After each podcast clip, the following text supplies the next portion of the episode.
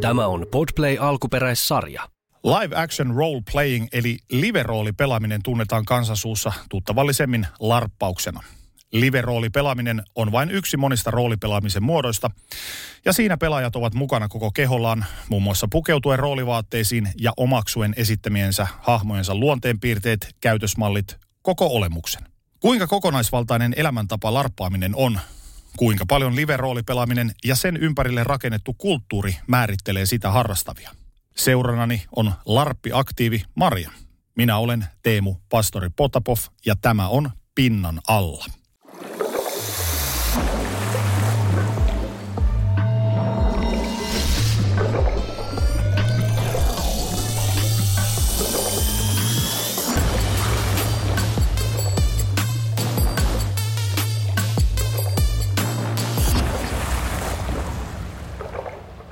Tervehdys Maria. Kiitos kun saavuit vierakseni. Kiitos kutsusta. Uskallan väittää, että yleisin tai suurin, no sanotaan nyt ennakkoluulo koskien larppausta on se, että se on lasten ja nuorten harrastus. Ettei sitä oikein vanhemmiten enää tehdä. Mitä vastaat? Mä uskallan väittää, että äh, tämä on ehkä 90-luvulla muotoutunut väärä kuva. Se ei ollut totta silloin, se ei ole totta nyt. Joissain maissa se on paikkansa pitävää enemmän kuin toisissa, mutta kyllä esimerkiksi niissä piireissä, missä minä larppaan, niin keski on ehkä semmoinen 40 vuotta. Ja ei ole kyllä missään toisessa ystäväpiirissä yhtä paljon vaikka tohtoreita ja, ja tota, yliopiston käyneitä ihmisiä, hyvin sivistyneitä, hyvin fiksuja ihmisiä, jotka etsii hyvin vaikuttavaa kulttuurin muotoa. Onko larppaaminen elitistinen harrastus? Osat siitä on erittäin elitistisiä ja osat siitä on kaikkea muuta kuin elitistisiä. Mä annan esimerkiksi. Maailmassa järjestetään larppeja esimerkiksi Jordaniassa palestiinalaisten pakolaisleirillä.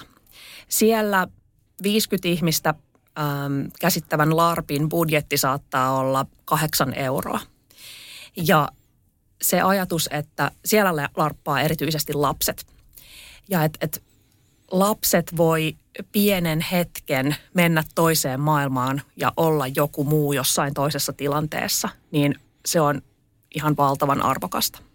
Sitten toisessa päässä on tällaiset ö, aikuisille suunnatut ö, upeissa kartanoissa järjestettävät ö, monipäiväiset pelit, joihin kuuluu ö, täydellinen 1800-luvun kartanomajoitus, upeat ruuat, ähm, minkä lisäksi ihmiset käyttää valtavasti rahaa pukuihin, kampauksiin, tollasiin. Et, siis, kuten tosi monessa muussakin harrastuksessa, niin on aivan kengännauha budjettikamaa ja sitten on sellaista high-endia. Onko larppaaminen elämäntapa? Larppaaminen on harrastus, larppaaminen on kulttuuri. Ähm, larppaaminen on kulttuurituote tai larppi on kulttuurituote samalla tavalla kuin vaikka näytelmä tai kirja. Ja osa sitten tykkää näytelmistä tai kirjoista tai larpeista niin paljon, että, että menee tosi syvälle niihin. Ja osa sitten pitää niitä semmoisena, että no kerran vuodessa käyn larpissa tai kerran kahdessa vuodessa tai en ole käynyt 20 vuoteen, mutta nyt tuli tommonen kiinnostava, niin menenpä sinne.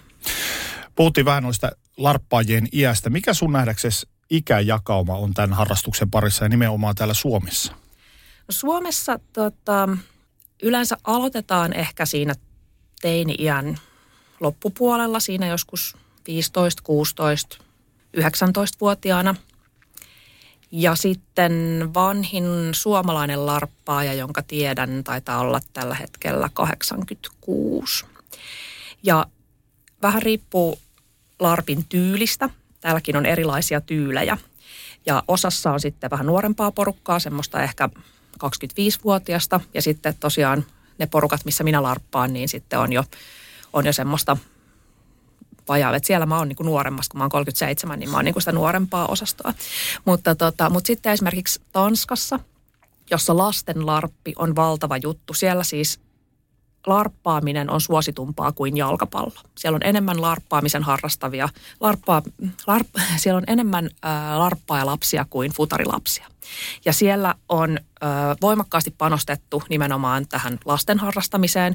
Siellä on useampi koulu, jossa kaikki aineet opetetaan larppaamalla. Mm-hmm. Ja saadaan valtavan hyviä tuloksia. Ne on tämmöisiä niin kuin after schooleja, eli siis tavallaan niin kuin ysiluokan jälkeen mennään vuodeksi vielä kouluun sisäoppilaitoksen tyyppisiä kouluja, jossa tosiaan siis jokainen aine matikat. No hissasta on helppo ajatella, miten sitä mahdollisesti mm, ajatellaan lar- tai opetetaan larppaamalla, mutta siis matikat, fyssat, kaikki opetetaan larpaten. Ja se toimii erittäin hyvin erityisesti vähän heikommilla oppilailla, jotka tämän vuoden aikana nostaa arvosanojaan niin kuin meidän kutosesta meidän ysiin. Niin, niin tavallaan, että tämmöinen pedagoginen kulma siinä on olemassa hyvinkin vahvana myös. On tämmöinen, puhutaan edularppauksesta, eli siis ähm, Education. Koulu, niin, niin, eli niin kuin koulutetaan larppaamalla erittäin tehokasta. Se on yksi haara tässä harrastuksessa, mutta se on tietenkin enemmän semmoinen sitten, sitä ei tehdä vain huvin vuoksi, vaan myös hyödyn näin nopeasti ajateltuna, eikö ihminen opi parhaiten itse tekemällä? Juuri Et sillähän näin. tavalla tämä ei puolustaa omaa paikkaansa. Juuri näin.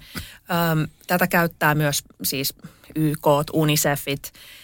Kaikissa Pohjoismaissa, paitsi Suomessa, niin öö, noi tota, eduskunnat, parlamentit on järjestänyt larppeja, joissa penskoille opetetaan, miten eduskunta toimii larpin avulla – Euroopan parlamentissa, jossa itse työskentelin aikaisemmin, niin siellä on myös tällainen ö, opetuslarppi, jossa siis kerrotaan ihmisille, että, tai opetetaan ihmisille, että miten Euroopan parlamentti ja EU toimii, koska on yksi asia lukea se kirjasta, eihän mm. siitä niin kuin, minäkään oppinut sitä. Haukiokala, niin, niin. Kun taas sitten, että okei, sä oot nyt meppi ja tällaisia päätöksiä sun pitää tehdä. Miten sä toimit? Tosi mielenkiintoista. Mikä sun mielestä olisi paras ikä aloittaa larppaaminen? Miten sä näet? Mun mielestä ei voi sanoa yhtä parasta ikää. Siis Semmoinen hedelmällisen. Kaikkein onnellisimmat larppaajat, jotka mä oon tavannut, on semmoiset, jotka on aloittanut joskus eläkeiässä. Tuoksi sisältöä elämään? Esimerkiksi sellainen tanskalainen rouva, joka tota, aloitti tuossa pari vuotta, ei on siitä vähän nelisen vuotta sitten, mutta kaksi vuotta ollaan nyt oltu mm. ilman larppeja, mutta tota, nelisen vuotta sitten, niin, niin hän toki niin kuin, hän harmittelee sitä, että hän ei löytänyt tätä harrastusta aikaisemmin, aikaisemmin mutta, mutta hän sanoi, että se on avannut hänelle aivan uuden universumin. Tämä on hänelle niin kuin täysin uusi elämä. Hän on löytänyt jotain semmoista, jota hän rakastaa, jota hän niin kuin todella rakastaa, jos hän voi ironisesti kyllä olla oma itsensä. Ja hän kirjoitti yhdessä paikassa, että, että tämä on ensimmäinen kerta, kun hän koko elämässään on tuntenut itsensä kauniiksi. Ja siis kyllä silloin, kun mä aloitin 15-16 kesäisenä, niin, niin olihan se, se oli niin kuin aivan mielen räjäyttävä mm. kokemus, kuinka siistiä tämä on. Mutta mun mielestä se kokemus tulee kyllä vähän riippumatta siitä, että missä iässä sen aloittaa. Että ensimmäiset larpit on todella voimakkaita, todella vaikuttavia koko- kokemuksia. Ei tietenkään kaikille, mutta isolle osalle ihmisistä. Ja se, että minä, minkä ikäisinä sinne mennään, niin sillä ei mun mielestä ole ihan kauheasti väliä. Miten sä näkisit, miten noin yleisellä tasolla aikuisiin larppausta harrastaviin suhtaudutaan? No, Suomessa erittäin hyvin. Öm, parin viime vuoden aikana larppaus on tunnustettu niin mediassa kuin esimerkiksi kulttuurirahastoissa, niin taiteen muodoksi, äärimmäisen vaikuttavaksi, tehokkaaksi, kiinnostavaksi taiteen muodoksi. Ja kyllä se jotenkin tuntuu siltä, että, että kun Hesari kirjoittaa meidän järjestämästä LARPista, joka me järjestetään yhdessä – palestiinalaisten larpin suunnittelijoiden kanssa täällä Suomessa. Tämä tapahtui toki jo melkein kymmenen vuotta sitten. Ja, tota, ja kirjoittaa siitä niin kuin asianmukaisen hyvän kulttuurijutun, niin kuin ihan normaalin kulttuurijutun, eikä mitään semmoista, oho, katsokaa tuolla ne menevät ja larppaavat, vaan siis niin kuin asianmukaisen mm. kulttuurikritiikin. Ja tota, sitten kun koneen säätiö rahoittaa – kulttuurirahastolta annetaan vuoden apuraha LARPin tekemiseen.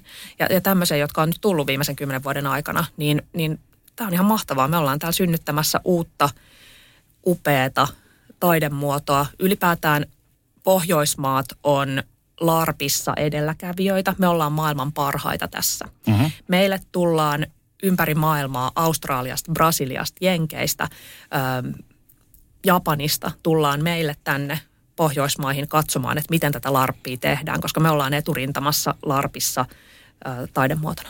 Onko tässä yhdenlainen vientituote tulevaisuutta ajatellen myös? Se on jo vientituote sillä tavalla, että, että tämä pohjoismainen larppaamisen tyyli on levinnyt muuhun Eurooppaan, Yhdysvaltoihin, monin paikoin, Etelä-Amerikkaan, Australiaan, mutta se, miksi se ei ole niin kuin fantastinen myynti, tai vientituote on se, että mitään hirvittävän isoja rahoja mm. ei kyllä vielä tehdä. Että on enemmänkin rakkaudesta lajiin tässä kohtaa. Että sellaisia, äh, no ei nyt mikään kulttuurin laji Suomessa ole mikään valtava rahasampo, mutta, mutta tota, tätä tehdään kyllä usein varsin maltillisilla budjeteilla ja hyvin pienillä voittomarginaaleilla, jos mitään voittoa edes tehdään. No jos tämä sitten kaupallistettaisiin isommin, niin häviäisikö siitä sitten jotain? No, tätä on yritetty ja yritetään parhaillaan. Mä olin tuossa 12 vuotta sitten sellaisessa LARPissa Göteborissa. LARPi pelattiin ää, tota, ruotsalaisella hävittäjälaivalla ja ruotsalaisessa sukellusveneessä. Ja se oli tämmöinen Battlestar Galactica, jos tiedät tämän skifisarjan, niin, niin sen aiheinen larppi. Oli todella, todella hyvä, vaikuttava kokemus. Sinne lensi Disneyltä semmoinen iso pomo omalla yksityislentokoneellaan ottamaan osaa tähän larppiin ja hän pelasi siellä, kuten kaikki muutkin. Ja tota, hän tuli oppimaan, kuten mm. moni muukin, tuli oppimaan Pohjoismaista, että miten tätä larppia tehdään. Ja sitten hän meni takaisin kotiin Yhdysvaltoihin ja siellä Disney sitten ryhtyi panemaan pystyyn omaa larppituotantoaan. Ja nyt se on siinä vaiheessa, että ne etsii larppikäsikirjoittajia ja, ja avustajia ja aikovat tehdä nyt tällaisen niin kuin, larppi ö, experiencen osaksi Disneyland-kokemuksiaan. Ja hyvin mie- suurella mielenkiinnolla odotan, että mitä tässä tapahtuu. Mm-hmm. Lähinnä sen takia, että LARPissa mun mielestä ei voi olla asiakkaita. Ihminen, joka menee LARPiin, hänen on pakko osallistua, hänen on pakko antaa itsestään aika paljon, hänen on pakko mennä mm. mukaan siihen seikkailuun. Että LARPiin ei voi mennä sillä, että no niin, palvelkaa minua, mm. koska se ei ole se pointti ollenkaan, vaan siihen pitää itse panostaa. Antakaa mulle kokemus. Niin, niin. niin tälle ei voi tehdä, ei LARPissa. Monessa mm. muussa asiassa teatteriin voi mennä sillä, että okei, minä menen nyt ja katson mm. ja viihdyttäkää minua. Mutta LARPissa ei voi. Ja siksi hyvin suurella mielenkiinnolla seuraankin, että mitä Disney saa nyt aikaan tällä LARPin alalla. Niin tuossa on varmasti semmoinen vaara, kun tämmöinen multikansallinen yritys siihen iskee lusikkansa soppaa, että se idea vesittyy tietyllä tavalla. Niin, tai... Se kore-idea. Niin, ja ymmärrän siis sen, että ei jokainen tyyppi, joka menee Disneylandiin, niin on valmistautunut sellaiseen niin kuin larppikokemukseen, jossa luetaan hahmoa ja, hmm. ja yritetään mennä jonkun toisen henkilön elämään ja nahkoihin. Eihän mm. se silleen toimi, mutta ehkä sieltä tulee jotain muuta kiinnostavaa. Kuinka paljon ihmiset osoittavat mielenkiintoa larppaamista kohtaan? Ajatellaan nyt esimerkiksi sua, sä oot julkisesti juuri tämmöinen larppi-aktiivi ja kerrot paljon siitä, niin kuinka paljon sä saat kyselyjä ja nimenomaan ikäisiltäsi? Tosi paljon ja myöskin, että miten pääsee mukaan, mm. missä näitä järjestetään, kuka näitä järjestää. Mutta ehkä se, että miten pääsee mukaan, niin, niin on kaikkein yleisin. Minkälaisia kommentteja sä saat yleensä tästä sun elämäntavasta, harrastuksesta, intohimosta, miksi ikinä sitä haluakaan kutsua? Kiinnostuneita, kannustavia. Öö, joskus se on sillä, että vitsi, sulla oli magee puku tai näytätpä kivalta. Joskus se on sillä, että ah vitsi, ku, kuinka minäkin pääsisin puolalaiseen satulinnaan larppaamaan. Öö, joskus se on kiinnostunutta sellaista, että okei, okay, Esimerkiksi me järjestettiin tuossa marraskuun lopussa larppi. Mm. Ja mä siitä sitten päivittelin someen, että no niin nyt tehdään tämmöistä ja nyt tehdään tuommoista. Niin kyllä ihmisiä kiinnosti ja porukka kysyi, että no että mitä se vaatii ja, ja tota, kauanko siinä menee ja mitä se tarkoittaa, että järjestetään larppi, että mitä pitää tehdä, jotta, jos haluaa järjestää larpin. Ja että aijaa, että teiltä tulee niin kuin 12 maasta porukkaa, että no mitä se vaatii ja miten ne on löytänyt tämän larpia, pelaatteko te englanniksi ja, ja paljon kysymyksiä, mutta siis kaikki semmoisia kiinnostuneita, hyvän tahtoisia, jopa vähän ihailevia silloin tällöin. No mikä sulle on ollut suurin tai yleisin larppaamiseen tai siihen liittyvään kulttuuriin liittyvä väärinkäsitys, jota sä joudut korjaamaan tuon tuosta? No ehkä se, että ihmiset kuvittelee, että, se on, että kyseessä on joku tämmöinen niin kuin teatterityyppinen, että meillä olisi vaikka vuorosanat mm. tai, tai, tota, tai että, mm, niin kuin, että, se, että siellä olisi yleisöä tai, tai jotain tämmöistä. Että ihmiset ajattelee sen ehkä, jos ne ei tiedä, niin, niin ne saattaa ajatella, että tämähän on niin kuin teatteria. Mutta se on hyvin erilaista kuin teatteri. Siellä ei ole yleisöä, sitä ei tehdä niin kuin – Öm, olennaista ei ole se, että, että miltä näytetään tai, tai millaisia sanoja puhutaan. Siellä ei ole mitään valmista käsikirjoitusta, vaan olennaista on se, että yritetään elää tämän ihmisen nahoissa ja siinä ympäristössä, missä tämä henkilö elää, niin jonkin aikaa, muutamasta tunnista muutamaan päivään. Jos paljon hyvää, niin varmasti jotain huonoakin.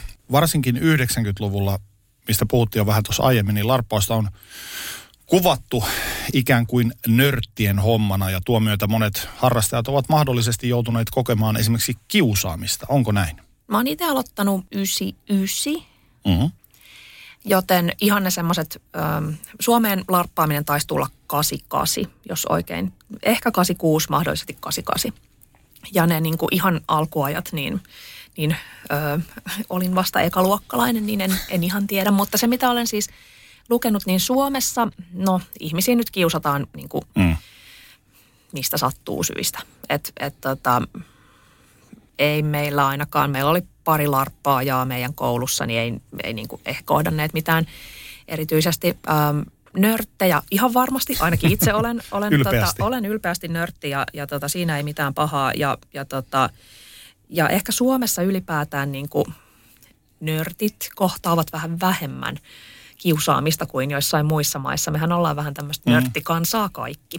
Mutta sitten 90-luvulla niin esimerkiksi Yhdysvalloissa niin tilanne äity paikoin aika raskaaksikin. Silloin oli tämmöinen saatanan palvonta paniikki ja se oli erityisesti tuolla niin kuin pöytäroolipelien puolella.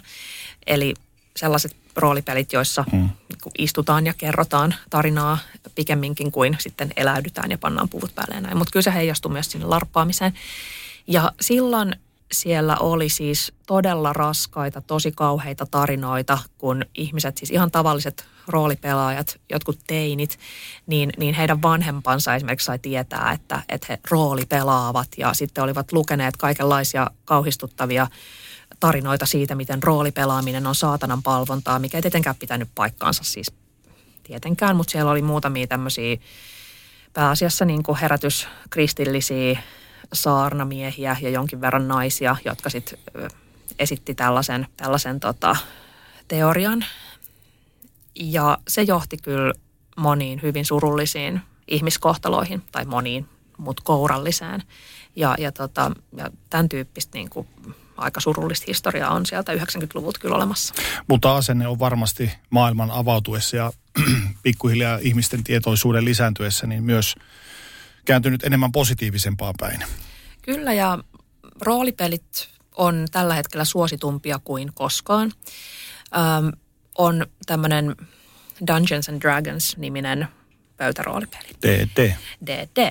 Ja tota, tällä hetkellä sitä nyt myynnissä olevaa versiota niin on myyty enemmän kuin mitään muuta koskaan. suosio kasvaa muun muassa tällaisten YouTubessa olevien live-pelien, tai ei, siis pelien, jossa, jossa tota, kuvataan siis ihmisiä pelaamassa roolipelejä, ei larppaamassa, mutta et ne on valtavan suosittuja, ne saa niin kuin miljoonia, miljoonia katsojia. Me juuri Ylellä on pelattu nyt kaksi osaa ja kolmas kerta tulee maaliskuussa. Öm, on pelattu tämmöisiä kuuden tunnin sessioita, roolipelejä ja ne on saanut valtavan suosion areenassa semmoinen 200 000 katsojaa, mikä on siis tämmöiselle niin kuuden tunnin lähetykselle on todella iso luku, siis ihan valtava luku ja keskimääräinen katseluaika on ollut joku neljä ja puoli tuntia.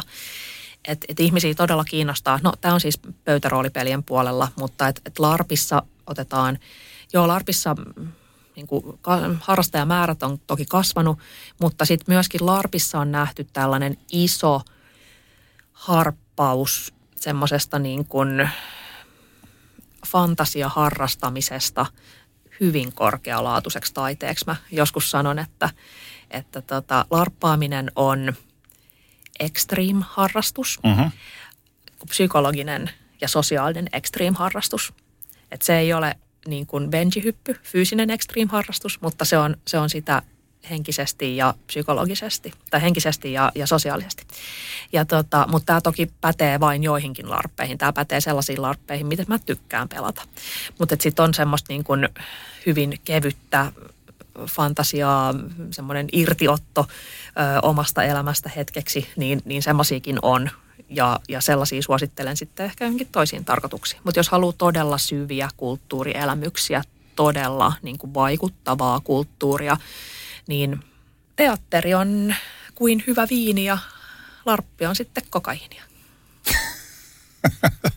Aika hyvä analogia. Sä sanoit, että se on hyvin extreme harrastus, niin vaatiiko se ihmiseltä omistautumista ja semmoista panostamista niin pitkälle, että sitten kun sä oot käynyt tuommoisen pelisession läpi ja kohtaat reaalimaailman, niin täskö tää on, eh, ei tämä mua kiinnosta.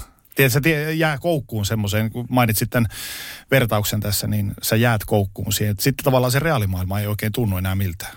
Tämä riippuu hyvin paljon siitä, että, että millaista pelistä on kyse, mutta se mitä LARPissa tapahtuu on, että pariin päivään puristetaan todella paljon elämystä, todella paljon sen hahmon elämään vaikuttavia, merkittäviä, suuria asioita. Jokainen hetki tuntuu valtavan tärkeältä, valtavan merkitykselliseltä. Joka minuutti on meneillään jotain äärimmäisen kiinnostavaa. Ja jokainen tietää, jos on ollut jossain hyvin intensiivisessä, olipa se sitten jogaretriitti tai joku tosi hyvä keikka. Että sitten sen jälkeen, kun ollaankin ihan normaalissa elämässä, jossa niin kuin syödään aamiaista ja, ja tota, vähän katsotaan lehteä ja sitten puetaankin lapsia kouluun, niin, niin se tuntuu niin niin kuin, se on tavallista elämää, jossa tapahtuu tavallista arkea. Siinä ei ole välttämättä mitään syviä, upeita tuntemuksia niin kuin joka hetki. Mm. Tai, tai niin kuin elämä soljuu eteenpäin omalla painollaan, ehkä aika hitaasti, joskus nopeasti. Mutta, tota, mutta se semmoinen iso, siinä on kontrasti. Että kun ensin on ollut viikonloppu jossain, jossa on tuntenut syvästi ja kaikki teot on merkityksellisiä ja sitten yhtäkkiä onkin vain ihan tavallinen minä, mm. niin, niin toki siinä voi olla semmoinen pieni semmoinen hetkinen hetkinen, niin kuin nyt kalibroidaan uudelleen ja, ja tota, mietitäänpäs nyt, nyt että, että niin no joo, että no ehkä mä nyt sitten syön tämän puuron tästä. Onko live-rooli pelaaminen pakoa todellisuudesta? Aika harva pakenee todellisuutta. En usko, että, että jos haluaa paeta todellisuutta, niin larppi ei ole hyvä keino. Mm-hmm. Mutta, tota, mutta kyllä se on niin kuin, larpissa voi ottaa pienen hetken lomaa omasta arjestaan. No okei, niin voi tehdä myös lähtemällä Kanarialle. Että ei se nyt niin kuin sillä tavalla ole mitenkään kauhean erityistä, mutta tota, ja erityisesti sillä voi saada perspektiivin johonkin ihan toisenlaiseen asiaan ja ihan uuden perspektiivin vaikka maailmaan tai ajattelutapoihin. Tai yksi kerta mä pelasin sellaista kristillisdemokraattien kansanedustajaa, joka on hyvin kaukana mun omasta ajatusmaailmasta, mm. mutta mä tein pitkään töitä. Mä, mä niin kuin luin ihmisten eduskuntapuheenvuoroja ja, ja heidän blogejaan ja niin kuin yritin päästä sisään siihen, että miten nämä ihmiset ajattelee, mistä se tulee ja, ja niin kuin mikä heitä motivoi ja, ja mikä heidän niin kuin ajatusmaailmansa, miten se toimii. En nyt väitä, että tietenkään pääsin täysin sisälle, mutta, mutta kuitenkin aloin ymmärtää paljon paremmin, että mistä se tulee, mistä se kumpuaa, miksi nämä ihmiset, jotka on jotenkin ajatelleet mulle tosi vieraalla tavalla, niin, niin itse asiassa miten siellä on niin kuin selkeä logiikka ja, ja tota, ja hyvät aikomukset siellä taustalla. Mm. Olin juuri tulossa tuohon, että sit sä varmasti ymmärsit myös heitä ja toi opettaa ymmärtämään juurikin tämmöistä NS-vastakkaista, kun eletään yhteiskunnassa, mikä on niin kuplaantunut omiin, omiin poteroihinsa, niin ehkä antaa myös ymmärrystä sille toiselle osapuolelle. No hei, sä ajattelet noin ja tiedätkö myös avaa omaa mieltä tietyllä tavalla. Totta kai, ja, ja siis, no, mä en ole äiti. Mm. Mä en ole koskaan halunnut olla äiti, mä en halua lapsia. Mutta LARPissa mä oon ollut äiti useampaan mm. otteeseen. Ja enkä tietenkään väitä, että larppikokemus vastaisi niin kuin mitenkään sitä, että millaista on niin kuin oikeasti kasvattaa jotakuta tai saada lapsia tai, tai niin kuin tuntea. Mutta larpissa mä oon saanut pienen vilkaisun siihen, että mitä se voisi olla. Mitä voisi olla niin kuin kasvattaa lapsi tai miettiä, että miten, sillä, miten se pärjää tai, tai niin kuin huolehtia siitä tai, tai siis tai rakastaa sitä. Live-roolipelaaminen on vain yksi roolipelaamisen muodosta. Mitä muita roolipelaamisen muotoja on? Mainitsit tässä tämän pöytäroolipelit. No pöytäroolipelit, sitten tietenkin tietokoneella pelattavat roolipelit on varmaan se ihmisille tutuin ja, ja myöskin yleisin ja ehkä se muoto, missä ö, kaupallisuus on myös kaikkein pisimmällä. Ja tota, mainittiinkin tuossa erilaiset edularpit tai eduroolipelit, eli tämmöiset koulutukselliset. Ähm, tota, on olemassa myös erilaisia business-larppeja. Muistaakseni mm. Jari Sarasvuo tuossa parikymmentä vuotta sitten kokeili tällaisilla ää, pienillä business-aiheisilla larpeilla. Ää, sekin oli niin kuin koulutusajatuksella. Mutta et, et, luulisin, että kaikkein yleisin ja parhaiten tunnettu on myöskin yksi uusimmista on, on niin kuin tietokoneroolipeli. Mikä, millä näistä on Suomessa suurin harrastajakunta? Maailmassa ja Suomessa varmastikin tietokoneroolipeleillä. Joo. Mutta sitten tota, nämä pöytäroolipelit on suositumpia kuin larppaaminen, koska ne, se on helpompaa, se vaatii vähemmän. Eli kynnys on matalampi. Kynnys on matalampi, sitä voi tehdä omassa olohuoneessa niin kuin mekin tehdään. Mm. Että ei tarvii panostaa päiviä tai viikkoja siihen yhteen pelisessioon. Jos mietitään juuri liveroolipelaamista ja sen harrastajakuntaa, anteeksi vähän jo avasit sitä, mutta minkälaisista kansankerroksista siellä on harrastajia? Suomessa aika monenlaisista. Et ihan tämä porukka, jonka kanssa mä larppaan, niin on kyllä aikuista, ö, usein korkeasti koulutettua ja melko ok toimeen tulevaa porukkaa. Mutta siis meillä on myös niin kuin, silloin kun mä aloitin, niin olin tietenkin persaukinen teini. Mm. Ja, ja sellaisia on siis edelleenkin. Ja tota, koska larppaaminen, niin se, on, se mitä se tarvii on, on mielikuvitusta ja sitä löytyy kaikista, kaikista kerroksista. Mutta sitten esimerkiksi Yhdysvalloissa niin ä, iso osa larppaajia, ei todellakaan kaikki, mutta on, on sitten niinku työväenluokasta. Ja, ja tota, vähän semmoista saattaa olla semmoista niin kuin, no ainakaan ei niin koulutettua kuin mm. mitä Pohjoismaissa, mutta ylipäätään tietenkin täällä koulutustaso on muutenkin korkeampi. Ja tota, tämä on hyvin valkoinen harrastus, mm-hmm. valitettavasti. Mistä, se, Julu, anteeksi, mistä sä luulet sen johtuvan? Suom, siis, no Suomessa saattaa johtua ihan siis ihan meidän väestö, väestökannasta, mutta sitten Yhdysvalloista tämä on mietitty aika paljon, että mistä se johtuu. Mm.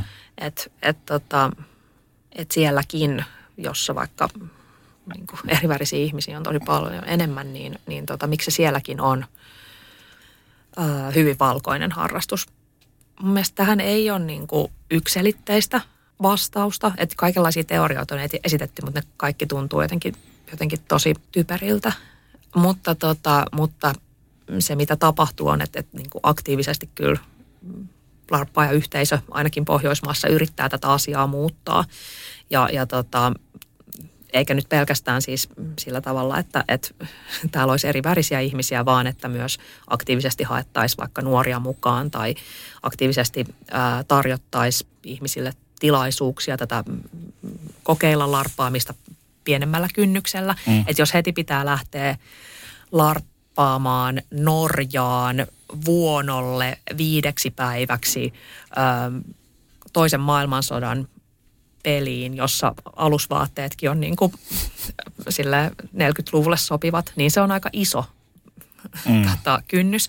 Että jos tarjotaan tämmöisiä niin pieniä muutaman tunnin sessioita, jos ihmiset voi kokeilla, niin sitten ehkä laajempi joukko ylipäätään innostuisi kokeilemaan eri-ikäisiä, eri, eri lähtökohdista. Toissa vuonna Suomessa järjestettiin Pridein yhteydessä sellainen Tom of Finlandista inspiroitunut larppi, muutaman tunnin pituinen. Ja sinne tuli muun muassa juuri Suomeen saapuneita turvapaikanhakijoita, irakilaisia. Ja heitä kiinnosti se sen takia, että he olivat siis homoja ja heitä kiinnosti se, että Suomessa silloin sotien jälkeen, johon tämä larppi sijoittu, niin homojen tilanne oli vähän samankaltainen kuin mitä se Irakissa on heidän sieltä lähdettyään. Ja, ja heitä kiinnosti tämä niin kuin, tavallaan oman porukkansa historia Suomessa ja he halusivat kokeilla sitä tai niin kuin tutustua siihen larppaamalla. He ei ollut koskaan larpannut elämässään, mutta, mutta he olivat hyvin vaikuttuneita ja tämä oli niin kuin heille hyvin merkityksellinen kokemus ja he on siitä saanut paljon. Ja tota, ää, tällaisia niin kuin just matalan kynnyksen esittelyjä tähän harrastukseen, niin tarvittaisiin lisää. Mikä sun mielestä yhdistää, ja puhutaan nyt suomalaisista larppaajista, mikä sun mielestä yhdistää heitä ihmisinä? Mielikuvitus, kyky eläytyä, halu katsoa maailmaa useammasta eri näkökulmasta. Usein kiinnostus historiaan, äh, skifiin, fantasiaan, mutta ei välttämättä. Ja, tota, ja semmoinen ylipäätään semmoinen avarakatseisuus siitä, että, että millaisia ihmiset voi olla. Mennään hieman ajassa taaksepäin lapsuuteesi. Millaisilla adjektiiveilla kuvailisit nuorempaa Maria? Mm, kiinnostunut, utelias, jääräpäinen, ähm, energinen, aika hauskat. Lapsena meillä kaikilla on jos, jos sun jonkinlaisia leikkejä ja osa niistä vaatii mielikuvitusta, joka monesti vanhetessa jotenkin katoaa. Ikävä kyllä. Omasitko omasta mielestäsi hyvän mielikuvituksen jo lapsena? Omasin.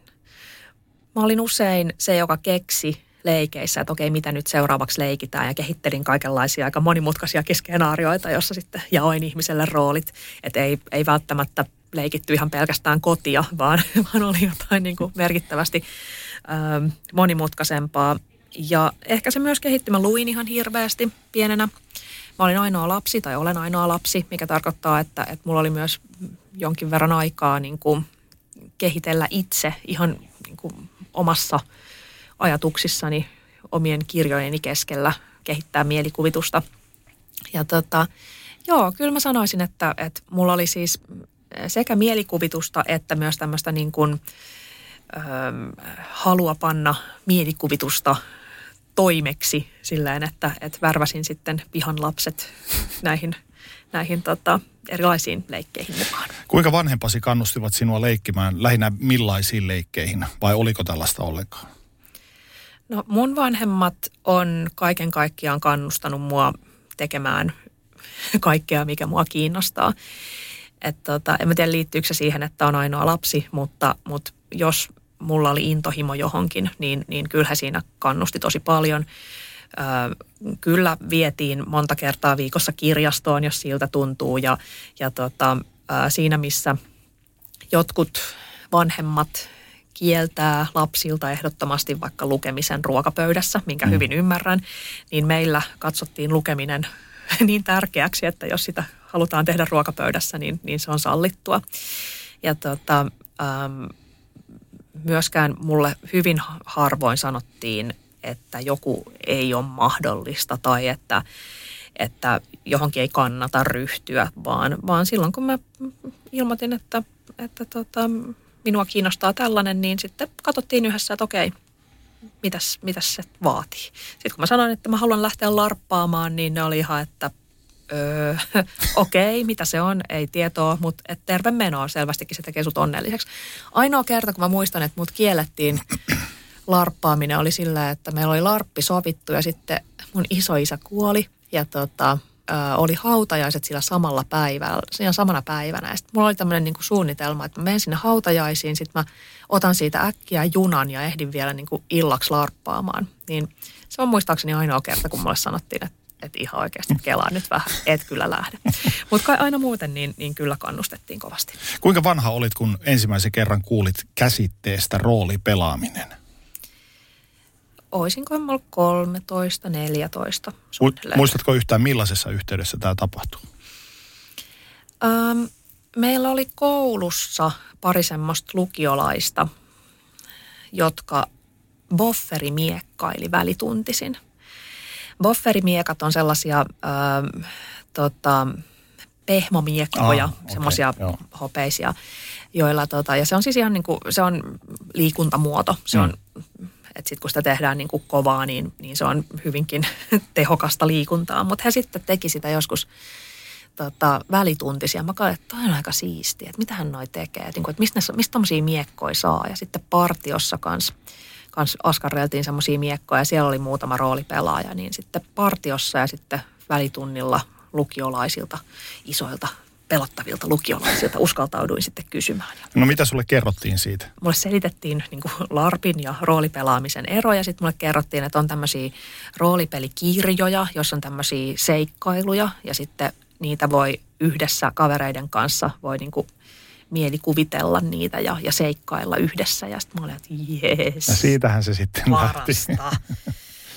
Mitä ajatuksia se herätti sussa, muistatko? Semmoista kihelmöivää jännitystä, että vitsi, että tämä kuulostaa mahtavalta ja, ja niin kuin ketkä mun kavereista on sellaisia, että, että lähtis messiin tähän. Ja, ja tota, sellaista niin kuin intoa ja odotusta. Ja sitten kun mä pääsin mun ensimmäiseen larppiin, joka oli semmoinen muutaman tunnin sessio tuolla muistaakseni Mellunkyläläisessä metsässä, joka näin niin kuin jälkikäteen katsoen ei ehkä ollut paras larppi, mihin mä oon elämässäni osallistunut. Että se oli, mä en muista sitä, en muista hahmostani, enkä muista niin kuin siitä pelistä juuri mitään tai mitä siellä olisi ollut tarkoitus tehdä. Muista, me lähinnä niin kuin käveltiin metsässä ja keskusteltiin.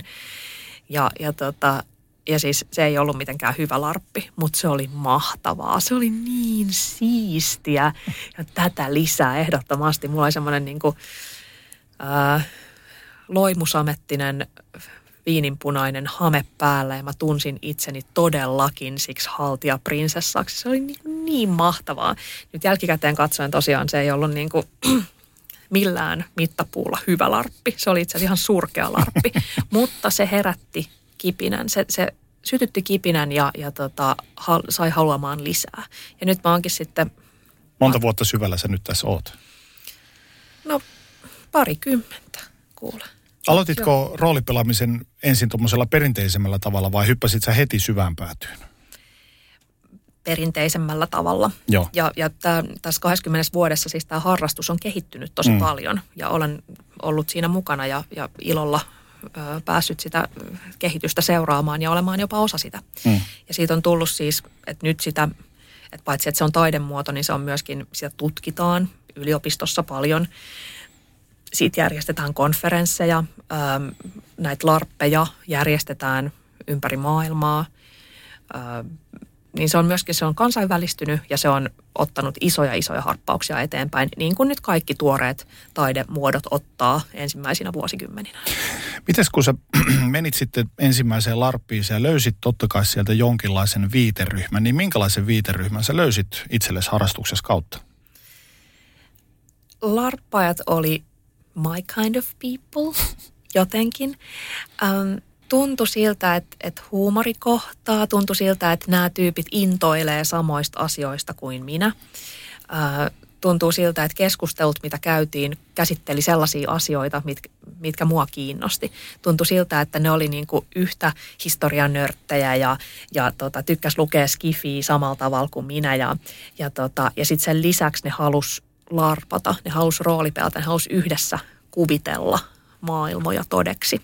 En mä sitä tietenkään silloin ajatellut, mutta nyt jälkikäteen kun mä ajattelen, niin, niin tota, se oli myös hyvin turvallinen yhteisö kasvaa teinistä aikuiseksi, koska siellä ei ollut mitenkään niin kuin, ihmisiä kiinnosti pelaaminen, kiinnosti keskusteleminen, kiinnosti no hengailu, mutta, mutta esimerkiksi mitään niin kuin hirveä dokaamiskulttuuria mm. siellä ei koskaan ollut.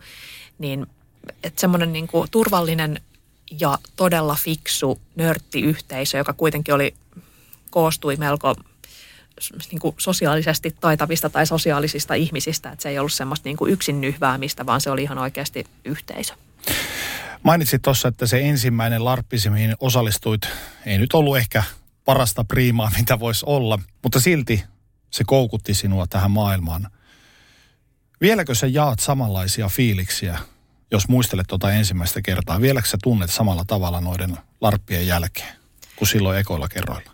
Nyt ne larpit on niin paljon parempia, että kyllä, edelleen. Kyllä siis kun on ollut vaikka tämmöisessä kolmen tai neljän päivän totaalikokemuksessa larpissa, niin, niin kyllä se niin kuin, kyllä se on hieno tunne. Se on, sitä on vähän vaikea kuvailla, että, että millaista se on, mutta se on niin kuin kokonaisvaltainen elämys.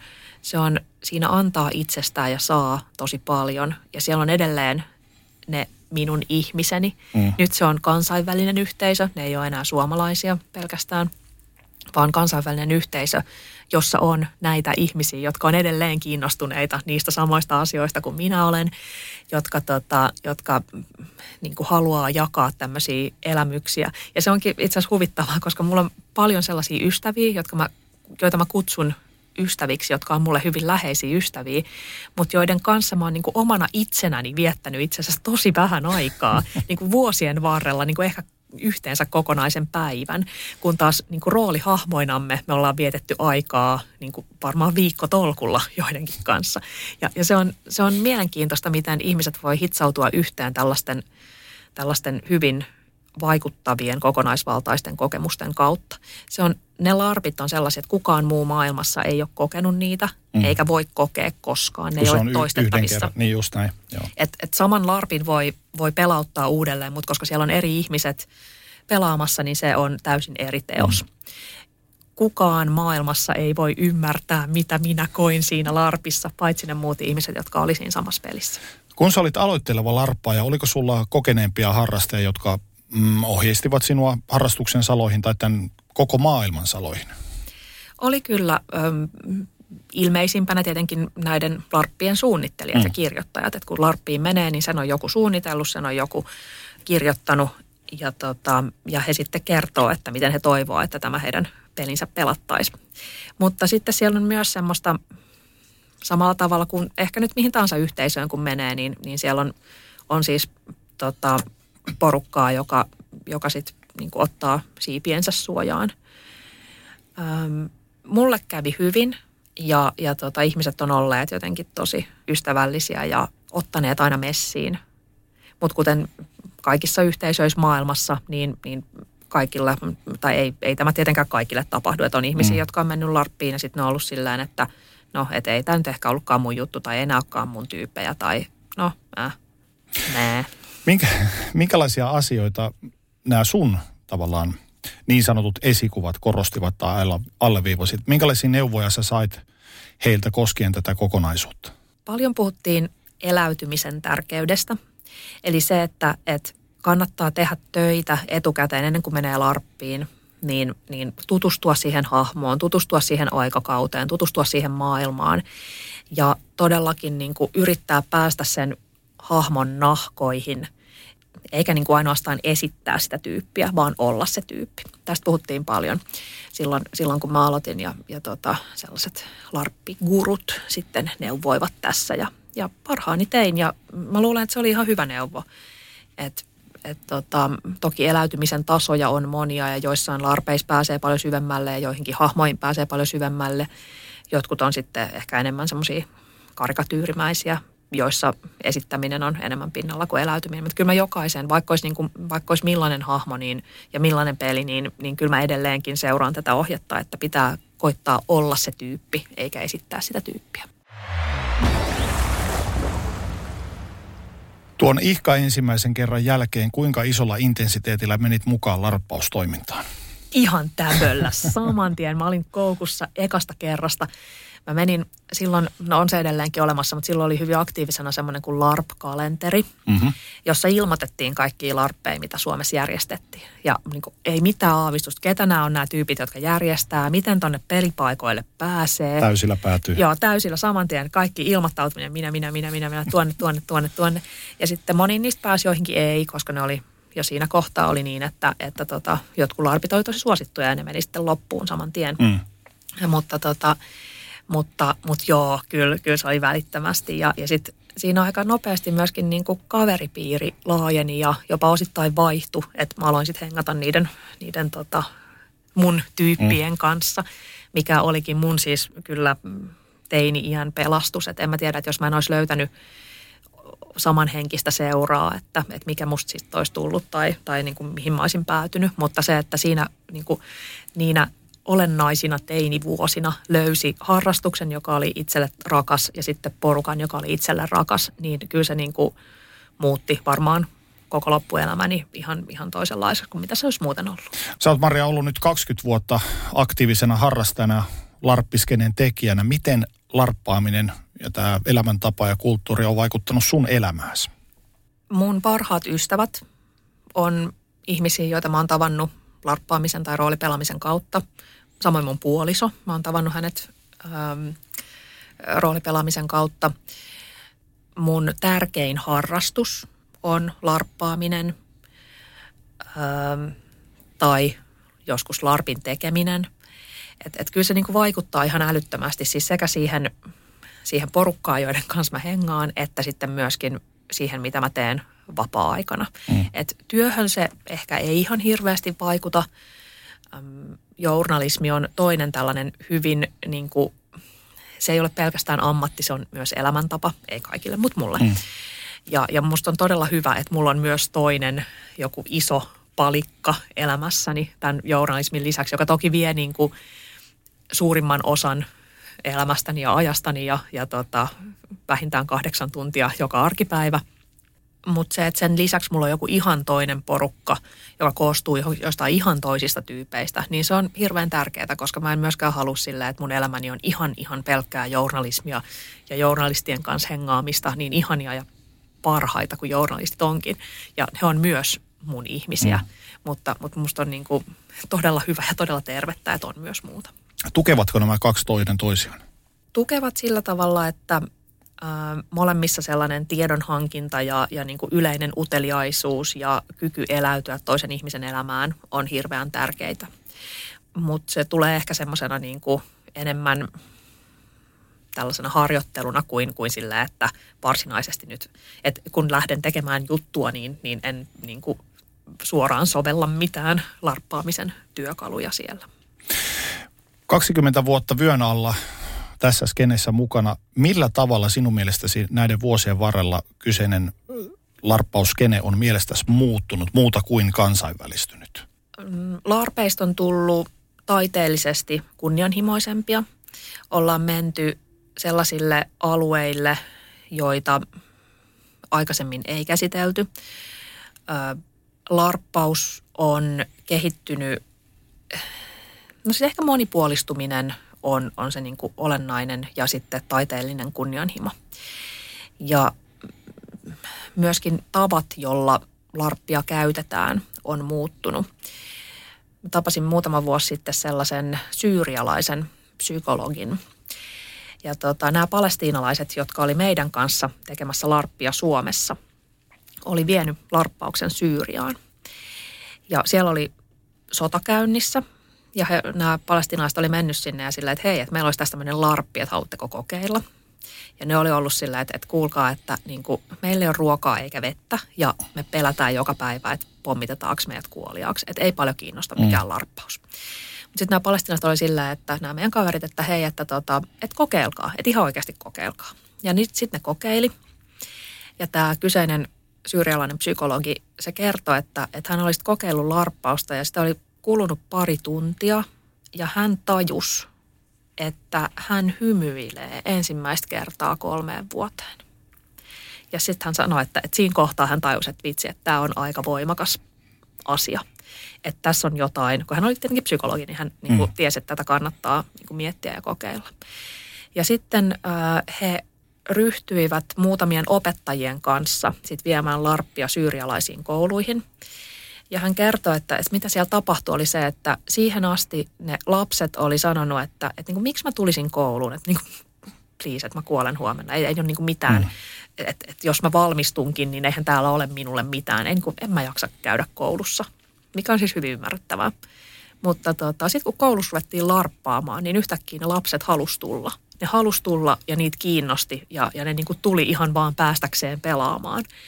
Ja, ja tota, hän oli selvästi, mä näin hänessä sen, että, että tässä on nyt niin kuin larppi uransa alussa oleva ihminen, joka innostuu siitä.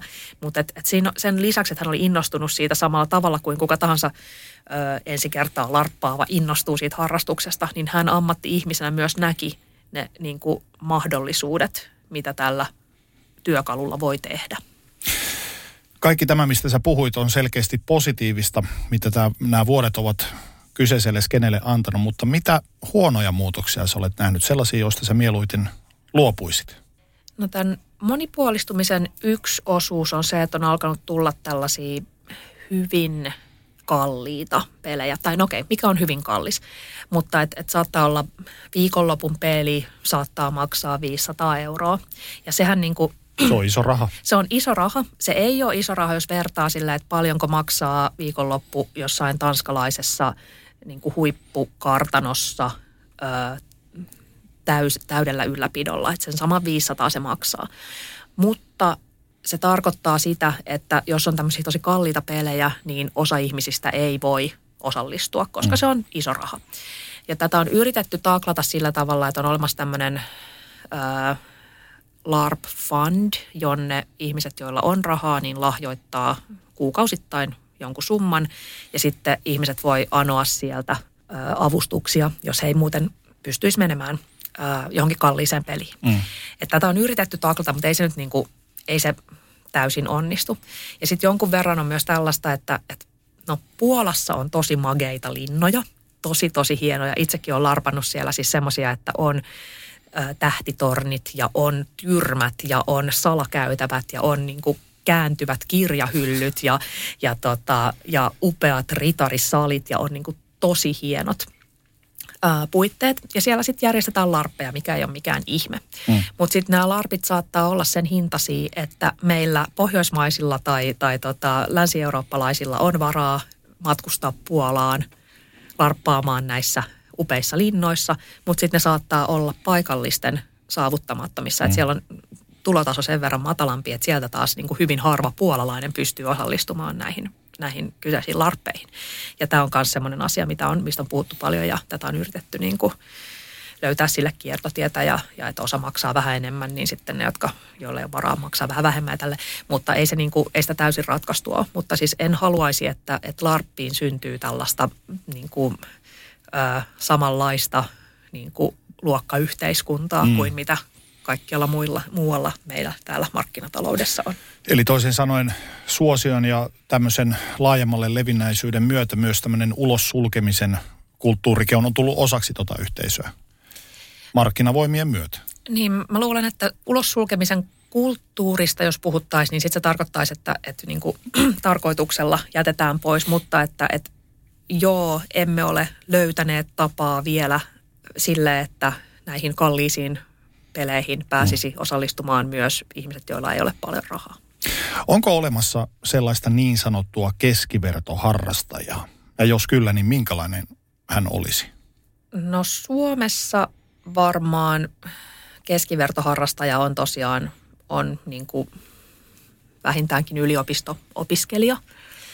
Öö, semmoinen Suomessa ehkä kolmekymppinen, 28-30-vuotias opiskelija tai työssä käyvä, kiinnostunut laajalti kulttuurista, historiasta, ää, erilaisista niin kuin kulttuurin ilmiöistä.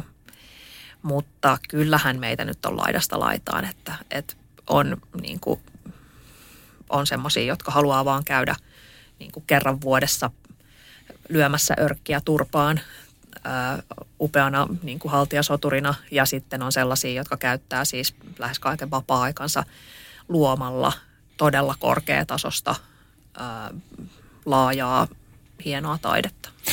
Jotta larppaamista saisi kaikki tehot irti, mitä henkilön pitäisi tehdä? Tutustua lähdemateriaaleihin, ää, tutustua ja työstää hahmoaan ennen kuin larppi alkaa – olla yhteydessä kanssa pelaajiin ja keskustella, että hei, että no, että me pelataan sisaruksia, että no millainen tämä meidän sisarussuhde nyt sitten on, että ja kehitelläänpäs tässä nyt pari lapsuusmuistoa yhdessä ja no mitäs me tehdään sitten, kun meillä meidän sisaruksilla niin kuin, kun menee sukset ristiin, niin mitäs me käyttäydytään tai mitkä on semmoisia asioita, mitkä meitä yhdistää ja mitkä on semmoisia, mistä me ei olla samaa mieltä ja, ja siis tälleen, niin kuin luoda niitä yhteyksiä muihin pelaajiin ja muihin hahmoihin. Sitten mennä sinne avaralla mielellä, mm. valmiina erilaisiin elämyksiin, ähm, opettelemalla säännöt ja, ja pelaamalla turvallisesti ja olemalla kiva ihmisiä kohtaan. Larppaajana ihminen on osa isoa taideteosta. Ilman minua se teos ei olisi sama – mutta, mutta, tota, mutta mä en ole päähenkilö. Mä oon mun mm. oman tarinani päähenkilö, mutta tässä itse kertomuksessa ei ole yhtä päähenkilöä, vaan, vaan tota, mun pitää tehdä sellainen tarina, minkä mä itse haluan mun hahmolle, mm. mutta mun pitää myöskin kuunnella ja reagoida muiden ihmisten pelaamiseen ja, ja tarjota heille se sama mahdollisuus, että joskus he on statisteina mun tarinassa ja usein mä olen statistina heidän tarinassaan. Ja kaiken kaikkiaan se, se niin kuin yhteisöllisyys ja yhteinen kokemus, yhteinen tarina, jota rakennetaan, yhteinen kertomus, jota kerrotaan, se on se kaikkein olennaisin asia larppaamisessa. Se ei ole yksilölaji, se on, se on yhteisölaji. Ja, ja se siitä tekee niin hienon ja niin ainutlaatuisen – että se ei ole niin kuin, siellä ei ole yleisöä ja tekijöitä, siellä ei ole niin kuin päähenkilöitä ja sivuhenkilöitä, vaan siellä on yksi yhteinen porukka, jotka yhdessä kertoo tarinan. Sä mainitsit, että keskivertoharrastajat tuntee paljon historiaa ja on kiinnostunut tämän päivän meiningistä ja näin poispäin, mutta live-rooli pelaaminen ja live-rooli peli, siellä on sana peli. Minkälaiset ihmiset niin sanotusti pärjäävät live-rooli pelissä? Se pelihän on, on vähän niin kuin omituinen, harhaanjohtava. Se, siis englanniksihan to play on sekä mm. leikkiä että pelata. Ja, ja tota, ä, näissä niin kuin moderneissa larpeissa kukaan ei pyri voittamaan. Se ei ole niin kuin se olennainen. Siellä ei ole niin kuin voittajia ja häviäjiä. Eli kokemus on se pää. Vaan, vaan se mm. yhteinen kokemus mm. on se pääasia. Et, et sellainen ihminen pärjää, joka on niin kuin valmis antamaan itsestään paljon – ja, ja myöskin niin kuin osallistumaan siihen yhteiseen, yhteiseen teokseen. Mutta sellaista, niin kuin, että jos sinne lähtee voittamaan, niin sitten kyllä todennäköisesti pilaa sekä oman pelinsä että kaikkien muiden pelin. Että et voittajia, sitä ei myöskään katsota niin kuin kauhean hyvällä, että jos joku tulee sinne, että minä olen se sankari ja nyt kaikki... Niin, niin ja, ja niin kuin, että hahaa, nyt onnistuinkin jallittamaan sinut. niin kuin, jos se toinen ihminen ei ole halukas tällaiseen peliin. Niin, tota, niin, niin siksi voittajia häviää ja kaikki ovat, jos larppi onnistuu, kaikki ovat voittajia, mutta yksittäistä voittajaa siellä harvoin on. Sitten mennään siihen mua hirveästi mielenkiinnostavaan tämmöiseen pihviin. Mistä yksi peli-ilta, pelisessio koostuu? Miten se koostuu? Minkälaisista osioista? Larppeja on monenpituisia. On semmoisia parin tunnin settejä ja sitten on viikon kestäviä. Mm-hmm. Ja kaikki ne alkaa sillä tavalla, että, että meillä on joku aloitustilanne. se saattaa olla, että kaikki ovat kokoontuneet tähän neuvotteluun tai, tai se saattaa olla, että, että kaikki pakenevat jotain yhteistä vihollista tai, tai, tota, tai se saattaa olla, että, että niin kuin käynnistämme uskonnollisen rituaalin tai se saattaa olla siis melkein mitä tahansa. Tai että nyt niin kuin ensimmäinen koulutunti alkaa, siis mikä hyvänsä. Mutta siinä niin kuin ihan aluksi ihmiset, ihmisillä menee jonkun aikaa, että he niin kuin tavallaan tottuu siihen, että mikä tämä nyt on tämä meininki, vähän niin kuin tunnustellaan, että miten muut pelaa ja, ja mikä se on se niin kuin meidän yhteinen rytmi ja mikä se on se niin kuin, ää, yhteinen tapa ja, ja ää, sävy, mitä me tässä haetaan. Ja sitten se lähtee siitä luistamaan ää, jos se on parin tunnin peli, niin, niin tota, siinä yleensä ehditään pelata joku yksi tilanne. Öö, viimeksi tämmöinen lyhyt peli, minkä mä ti- pelasin, oli 70-luvulla oli niin, että et tota, Tukholmassa kommunistiterroristit tota, hyökkäsi suurlähetystöön. Ja, tota, ja me pelattiin se tilanne. Mm-hmm. Me mhm. pelattiin se niin kuin muutama tunti sitä skenaariota. Ja sitten äh, viimeisin tämmöinen pidempi peli, missä mä oon itse ollut, on itse asiassa mun itse järjestämäni peli, jossa mä en siis pelannut, vaan, vaan itse järjestin, mutta joka käsitteli ähm, uskonnollisia kultteja 1900-luvun alun saarin Venäjällä.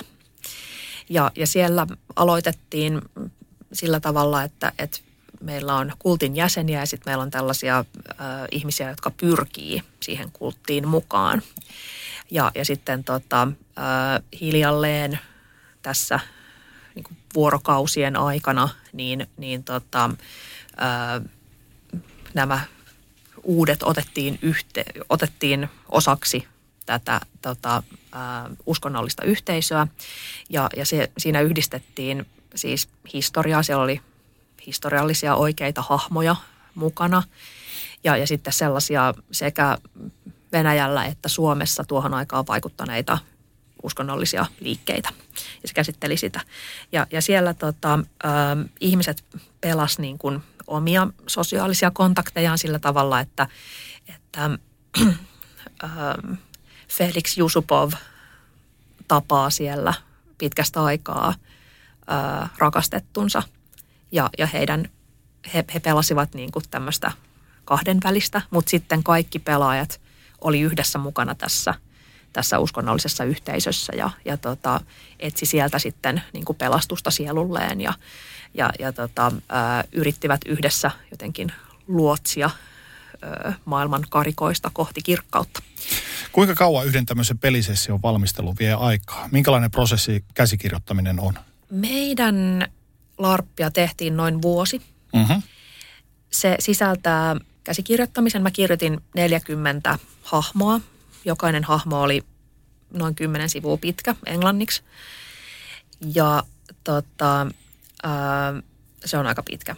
Yleensä ne ei ehkä ole ihan näin pitkiä. Sitten tota, sit tehtiin se design, eli että et mitä sen pelin aikana tapahtuu, millaisia ää, työkaluja meillä on käytössä, millaisia vaikka turvasääntöjä meillä on, millaisia pelimekaniikkoja, mitä sen pelin aikana olisi niin kuin tarkoitus tapahtuu, millaisia elämyksiä me halutaan niille pelaajille tarjota ja miten niihin päästään. Et jos me halutaan tarjota heille vaikka kokemus niin kuin valaistumisesta, niin miten me saadaan niin kuin pelin keinoin, miten me saadaan niin kuin tuotettua tällainen elämys. Totta kai jokainen ymmärtää, että ei nyt oikeasti niin kuin tavoita mm. mitään valaistumista, mutta että millä se, millä se niin kuin emotionaalisen kokemuksen voisi tarjota. Ja sitten siinä on ihan tämä niinku tuottamispuoli, että, että pitää löytää pelipaikka ja organisoida sinne bussikuljetus ja, ja ottaa vastaan niinku kymmeniä kymmeniä ilmoittautumisia ja valita ihmiset pelaamaan ja roolittaa ne ja, ja tota, katsoa, että ne pääsee ympäri Eurooppaa niin saapumaan tänne ja, ja se on siis... Kokonaisvaltaista hommaa. Se on iso projekti, mutta meillä oli toki silleen, että meillä oli oma tuottaja ja meillä oli oma äänisuunnittelija ja oma ö, lavastaja ja, ja niin kuin ihmiset, jotka on itse asiassa näiden asioiden ammattilaisia, mutta jotka haluaa tehdä sitä myös vapaa-ajallaan huvikseen. Puhuttiin vähän tuosta aiemmin tuosta roolihahmon nahkoihin pääsemisestä. Ja kun itse olet pelaamassa, niin mitkä ovat sinun keinosi päästä roolihahmosi nahkoihin? Mä ensin mä luen sen hahmon mm-hmm. ja mä katson, että mitä siinä on ja mitä siinä ei ole. Koska se, mitä siinä on, niin mä yritän sisäistää. Se, mitä siinä ei ole, niin sen mä yritän keksiä. Et mitkä asiat häntä motivoi, miten hänen henkilöhistoriansa on muokannut häntä ihmisenä. Sitten jos se, on, jos se perustuu johonkin oikeaan henkilöön, niin sitten mä ehkä teen vähän tutkimusta tästä oikeasta henkilöstä. Jos se peli äm, sijoittuu johonkin oikeaan maailmaan tai johonkin oikeaan historian aikaan, niin sitten mä luen taustatietoa siitä kyseisestä, että jos se on niin kuin viktoriaanisessa Englannissa, niin sitten mä luen viktoriaanisesta Englannista ja, ja noin. Ähm, ja yritän päästä siihen, myös siihen ajattelutapaan, että viktoriaaniset ihmiset ajatteli eri tavalla kuin me 2021-luvun ihmiset. Joten, joten niin kuin ammentaa sieltä, että, että millainen maailmankuva ihmisillä ylipäätään ja sitten tällä mun hahmolla mahtaisi olla. Miten se reagoi erilaisiin tilanteisiin? Millainen sen luonne on? Onko se niin kuin äkkipikainen? Onko se syrjään vetäytyvä? Onko se intohimoinen? Onko se rohkea? Onko se pelkuri? Onko se, niin kuin, että miten se reagoi erilaisiin asioihin? Mitä se haluaa? Mikä sitä motivoi? Niin kaikki tämmöisiä miettii etukäteen. Ja sitten myöskin tota, ö, olen yhteydessä kanssa pelaajiin ja sitten me yhdessä kehitellään niille yhteistä historiaa ja, ja että mitä ne on yhdessä mahdollisesti toilailut tuolla menemään. Mutta sä et harrasta mitään metodinäyttelemistä, että alkaisit elämään niin kuin roolihahmosi hyvissä ajoin? Ei, ei. Enkä mä tiedä oikeastaan, että kukaan, en, en ole kyllä kuullut, että kukaan käyttäisi tällaista metodia no mitkä, mitkä ovat sun, sun omasta mielestä sun vahvuutesi, mitä tulee live-roolipelaamiseen? Mä aika hyvä lukeen tilanteita mm-hmm. silleen, että mä niin kuin tajun, että mitä tässä kohtaa tarvitaan, että mitä, mitä mun hahmo tarvii ja mitä, mitä tämä peli tarvii ja mitä, mitä, niin kuin, mitä joku muu hahmo tarvii. Eli mä, mun kanssa on niin kuin helppo pelata sen takia, että mä aika hyvin huomioin, että mihin ollaan menossa ja mitä tarvii. Sitten myöskin mä oon aika nopea niin kuin solahtamaan sinne nahkoihin ja, ja pystyn eläytymään hyvin syvästi. Se auttaa minua itseäni, se ei välttämättä niin kuin helpota ketään muuta, mutta, mutta, tota, mutta se antaa mulle enemmän sen takia, että mä pystyn, pystyn menemään niin kuin tosi syvälle ja aika nopeasti. Mun leikkaa aika nopeasti, mm. vaikka ehkä tästä ei vaikuta siltä, mutta, tota, mutta, mutta niin kuin larppitilanteessa, että havaitsen nopeasti ja helposti, että, että mitä – nyt tässä kohtaa pitäisi tehdä tai sanoa tai minne tätä pitäisi viedä. Ja, tota, ja lisäksi niin kuin jos tarvii, niin, niin mä teen semmoisia hyvin niin kuin näyttäviä roolisuorituksia silloin tällöin. Ää, mä en niin kuin hakeudu sellaisiin, mutta, mutta esimerkiksi ihmiset, jotka on vaikka nähnyt mut pelaavan, mun pelaavan pahista, mm. ja jos mä niin kuin todella menen niin kuin all in Soneen. pahikseksi, niin, niin tota, mä oon hyvin vaikuttava, joten ne haluaa mahdollisesti sitten omaan peliinsä sitten kutsuvat minut pelaamaan jotain pahisroolia. No entä mikä, mitkä ovat sun heikkoudet, jos itse pitää määritellä? Larppaajana mä ehkä tota, mä joskus jään kelaamaan liikaa sitä, että, että mitä tämä niinku kokonaiskuva nyt tarvitsee ja miten tämä miten tää, tota, niin kuin, mitä peli tarvitsee pikemminkin kuin, että mitä mun hahmolle olisi nyt loogista tehdä. Mm. Että et mä rupean niin kuin pikkasen analysoimaan sitä, vaikka mun pitäisi vaan niin kuin let go ja, ja eläytyä. Et joskus näinkin. Sitten aletaan olemaan loppupuolella. Kaikkien näiden vuosien jälkeen, mikä on sinulle unohtumattomin kokemus, joka liittyy yksittäiseen pelisession, larppauskulttuuriin tai sen parissa puuhaavaan viiteryhmään? No tähän varmaan kuuluisi sanoa, että, että se, että löysin aviopuolisoni ja... Tai kuuluisi sanoa. Ku, kuuluisi sanoa ja, ja tota, ö, me oltiin kolme kuukautta seurusteltu ja sitten mentiin naimisiin Las Vegasissa. Mutta se nyt oli siis, tämä liittyy tähän tota, niin kuin larppaamisen ö, re, yhteisöön liittyviin ihmisiin. Ja siis totta kai se, että mun parhaat ystävät on tästä skenestä, niin, niin, tota, niin se on iso asia. Mutta sitten jos mietitään jotain semmoista vaikka yksittäistä larppia tai, tai niin kuin elämystä, jonka on saanut siis larpatessaan, mm. niin yksi mulle tosi merkittävä peli oli, oltiin tosiaan Norjassa sellaisen, mentiin veneellä pitkälle ylös vuonoa – ja sitten siellä Vuonon reun niin kuin rannalla oli tämmöinen pieni kylä, joka oli sisustettu, oli niin kuin muutettu täysin 40-luvun kyläksi. Et siellä oli muutama talo, kymmenkunta, ja, ja se oli sisustettu sillä että kaikki niin kuin niiden talojen normaalit kalusteet oli viety pois ja oli tuotu tilalle niin kuin 40-luvun kalusteet. Mm-hmm. Ja sitten me elettiin viisi päivää niin 40-luvun miehitetyssä Norjassa. Mm. Ja siellä ei tapahtunut kauhean paljon. Se ei ollut niin kuin mitään semmoinen, niin kuin, tiedätkö, että paetaan henkemme edestä Matseja, koko ajan. Niin. Mutta että siis se on semmoinen, niin kuin, niin kuin Norja on miehitetty. Siellä ihmiset yrittävät elää ihan normaalia elämäänsä, kun tuossa vieressä noi natsit niin kuin mm.